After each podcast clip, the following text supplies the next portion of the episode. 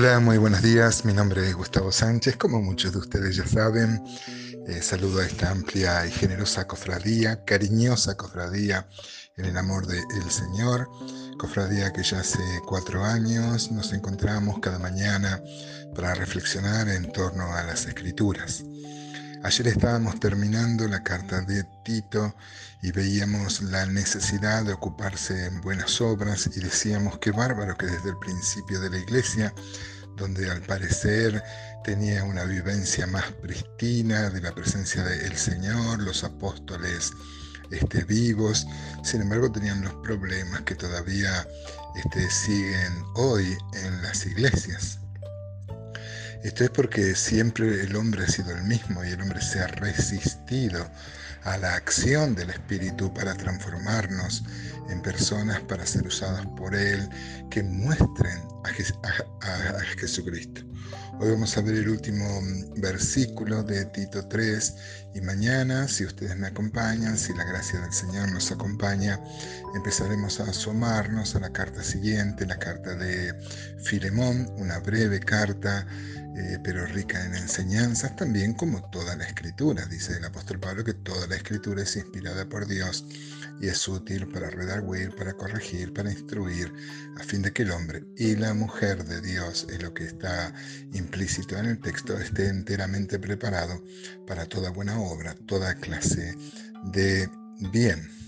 Así que eh, podemos pensar en un breve resumen de la carta de Tito, o sea, un resumentito, un pequeño chascarrillo.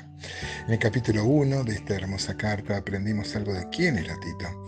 Tomamos ejemplo, porque estos son devocionales para nuestra vida, vimos algo acerca de los requisitos para mm, los ancianos, y reflexionamos, hicimos anclaje en que esos mismos requisitos son los que eh, son necesarios a todos los cristianos. Así que mm, este, no era solo privativo, salvo alguna responsabilidad especial por la enseñanza y por contradecir a los, a los lobos rapaces, pero digamos estos requisitos son esperables de cada persona que se ha convertido al Señor.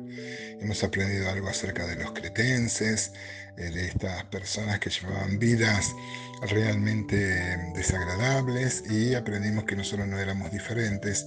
Y también vimos algo acerca de los falsos maestros. En el capítulo 2 vimos que eh, los, consejos, los mandamientos, los consejos no son sugerencias, están en imperativo acerca de los ancianos y las ancianas, también acerca de los jóvenes, acerca de los siervos. Aprendimos algo, estuvimos unos cuantos días meditando acerca de la gracia, la gracia que enseña. Y en el capítulo 3 eh, vimos las implicancias de la salvación que tienen que ver con la conducta en las instrucciones personales, em, consejos muy prácticos, insisto, no consejos, sino mandamientos muy prácticos acerca de cómo manejarse, como lo es toda la Biblia, como lo es toda la escritura, eh, como toda la palabra de Dios así lo indica, está lleno de indicaciones personales que tienen que ver con la practicidad de la vida, con el caminar, con el andar diario. También sacamos algunos ejemplos de los colaboradores eh, que estaban con el apóstol Pablo y en especial hicimos anclaje sobre Tíquico y Apolos. Vimos algunas cosas eh, acerca de ellos. El versículo 15 entonces dice hoy, todos los que están conmigo te saludan. Saluda a los que nos aman en la fe. La gracia sea con todos vosotros. Amén. Mire, así el apóstol Pablo acaba esta hermosa carta pastoral, otra vez citando a la gracia, un protagonista principal en esta carta. La gracia sea con todos vosotros, esa gracia que no solo eh, fue efectiva para salvarnos sin merecerlo, sino es la gracia que nos sostiene día tras día, nos acompaña en el crecimiento espiritual, nos ayuda a ser más santos, a parecernos más al Señor, esa gracia que nos asiste día tras día, esa gracia que se renueva cada día. El apóstol Pablo cierra esta carta pensando en esa gracia. Recordaba cuando el apóstol Juan dice que de su plenitud tomamos todo, gracia sobre gracia.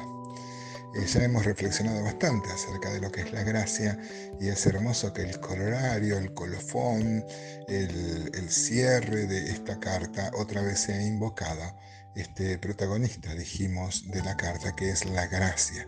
¿Qué haríamos sin la gracia de nuestro Dios? Alguien ha dicho, y lo hemos mencionado en alguna oportunidad en estas mañanas, que gracia es aquello que no merecíamos bajo ninguna causa y Dios nos lo da. En cambio, misericordia es lo que sí merecíamos y Dios por su misericordia no nos lo da. O sea, hablando de la reprensión, del castigo, que por supuesto siempre merecemos por nuestras faltas, por nuestros yerros. Como decíamos al comienzo de este audio, eh, seguimos siendo tan rebeldes como lo eran los primeros cristianos del primer siglo a la acción espiritual. Ahora, el apóstol Pablo dice, todos los que están conmigo te saludan. Saluda a los que nos aman. Las dos veces que aparece acá la palabra saludar es una palabra hermosa, muy gráfica en el griego. Tiene que ver con rodear con los brazos, o sea, es un saludo más que un saludo de pasada, sino es un verdadero abrazo. Es, es impresionante porque el apóstol Pablo está escribiendo una carta. Sin embargo, el saludo acá es un saludo con mucho afecto, es el saludo de abrazar a la distancia, es el saludo de mm, rodear con los brazos y de expresar este, el afecto entrañable que debe haber entre los hermanos.